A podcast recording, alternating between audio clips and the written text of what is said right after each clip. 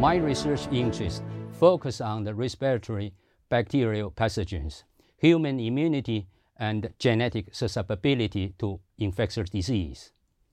We study cell-mediated and antibody responses after pertussis vaccinations and infections, and the impact of the gut microbiome on vaccine responses in children and adults. We study why some children are more often to have respiratory infections and asthma and some not, and the impact of genetic variations in innate immune genes. As our laboratory serves as the Finnish National Reference Laboratory for pertussis and diphtheria, we study changes in Bordetella pertussis and Coronabacterium diphtheriae at both genomic and protein levels. We are also developing novel point-of-care tests for diagnosis of pertussis and other bacterial infections. The research group includes researchers from University of Turku and pediatricians from Turku University Hospital. Since two thousand five, the research group has been leading two European networks, EUPerStrain and EUPerLabNet. Our research group also belongs to the newly founded University of Turku flagship program Inflames by Academy of Finland. Now I will briefly summarize what we have done and what we are doing about pertussis research. Pertussis, also known as whooping cough, in Finnish hinkuyskä, is a highly contagious respiratory infection caused by the bacterium Bordetella pertussis, and is responsible for estimated one hundred sixty thousand deaths each year worldwide. Most of deaths occurred in infants too young to be completely vaccinated.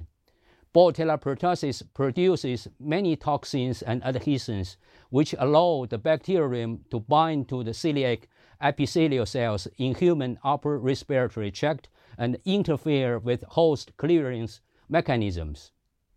Typical symptoms of pertussis include paroxysmal cough with characteristic whooping and vomiting. Severe complications and deaths occurred mostly in infants.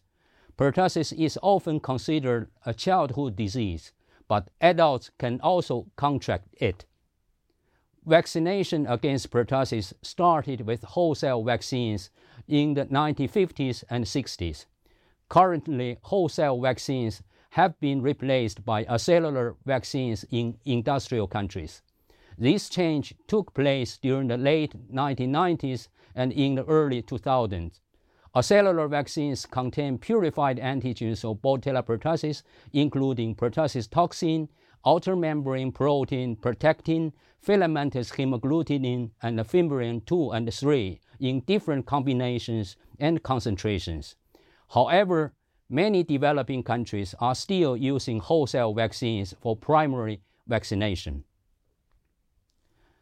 Despite extensive immunizations, pertussis is still one of the worst, worst controlled vaccine-preventable disease. Epidemics occurred in many industrial countries, such as U S A, U K, Australia, and the Netherlands during the last decade. In Finland, pertussis vaccination was started in nineteen fifty-two with whole cell vaccine, which was replaced by acellular vaccine in two thousand five. Last epidemic occurred in two thousand three and two thousand four. During last ten years, the number of reported cases varied from two hundred to five hundred. There were also two infant deaths, one in two thousand fourteen, one in two thousand eighteen. What are the factors contributing to pertussis resurgence? Many studies have shown that the causes for the resurgence are multiple, such as increased awareness of the disease, use of better laboratory diagnostic tools, improved surveillance methods, and waning vaccine-induced immunity, especially from acellular vaccine-induced immunity, and changes in Bordetella pertussis bacterial population. It is known that the laboratory methods used for diagnosis pertussis are different in different laboratories and countries. To have comparable data, we need to harmonize and validate this method. We started to work with E C D C, European Center for Disease Prevention and Control, to write guidance and protocols for the use of real-time P C R and ELISA serology for laboratory diagnosis pertussis. P C R and ELISA are two main methods currently used for pertussis diagnosis in the world. We then organized several external quality assurance studies on P C R, serology, and bacterial identification among the national pertussis reference laboratories of E U member states.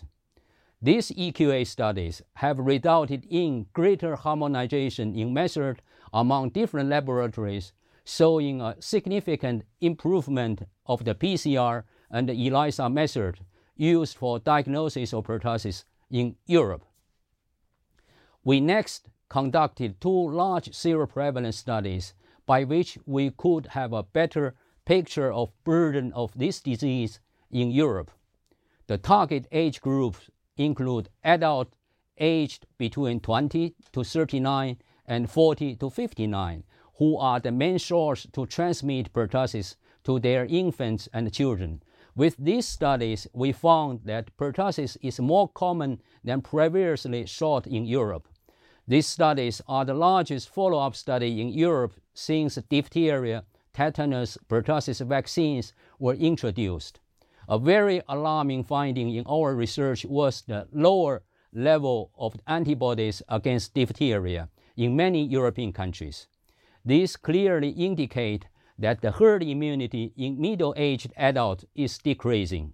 Attention should be paid to this matter in the entire Europe. The study has been recently published by Nature Communications. We are continuously working with E C D C for improved surveillance of the pertussis. To evaluate what changes has occurred in bacterial populations since cellular vaccines were introduced in Europe, we have compared Bordetella pertussis strains collected during nineteen ninety-eight to two thousand fifteen from different countries with different time of introduction of cellular vaccines. We found a significant increase in circulating Bordetella pertussis without expression of one vaccine protecting antigen. To the longer the period since introduction of cellular vaccines, the higher the frequency of circulating protectin deficient acylates.